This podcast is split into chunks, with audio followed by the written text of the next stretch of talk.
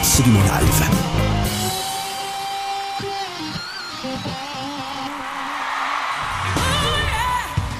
Parfois, la musique a rendez-vous avec l'histoire et cela nous donne des performances incroyables. C'est le cas en 1994, lorsque Whitney Houston donne 3 concerts en Afrique du Sud qui vient de se libérer de l'apartheid.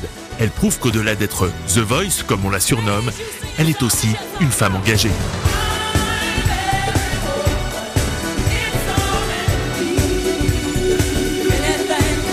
En 1994, Nelson Mandela est le nouveau dirigeant du pays arc-en-ciel, apportant la fin de la guerre civile.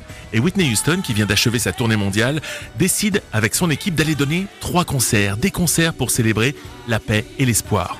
Elle va y rencontrer Nelson Mandela, visitera Soweto et dira avoir vécu un voyage émouvant avec des pensées pour ses ancêtres. Il faut se souvenir qu'à ce moment-là, la diva est au sommet de sa gloire après le film Bodyguard et ses 42 millions d'exemplaires vendus de la bande originale.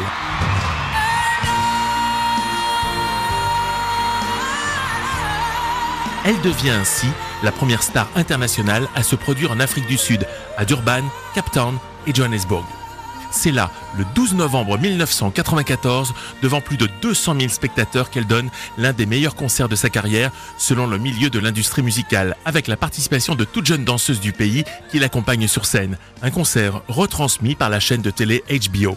Par cette prestation, elle a également balayé cette image de gentille chanteuse docile et bien rangée. Sachez enfin que tous les profits générés par cet événement ont été reversés à des œuvres caritatives sud-africaines, notamment 2 musées pour enfants et plusieurs orphelinats. Il est donc temps de retrouver la diva pour ce absolument live, je dirais, ce moment de grâce. I'm Every Woman, c'est Whitney Houston qui entre en scène.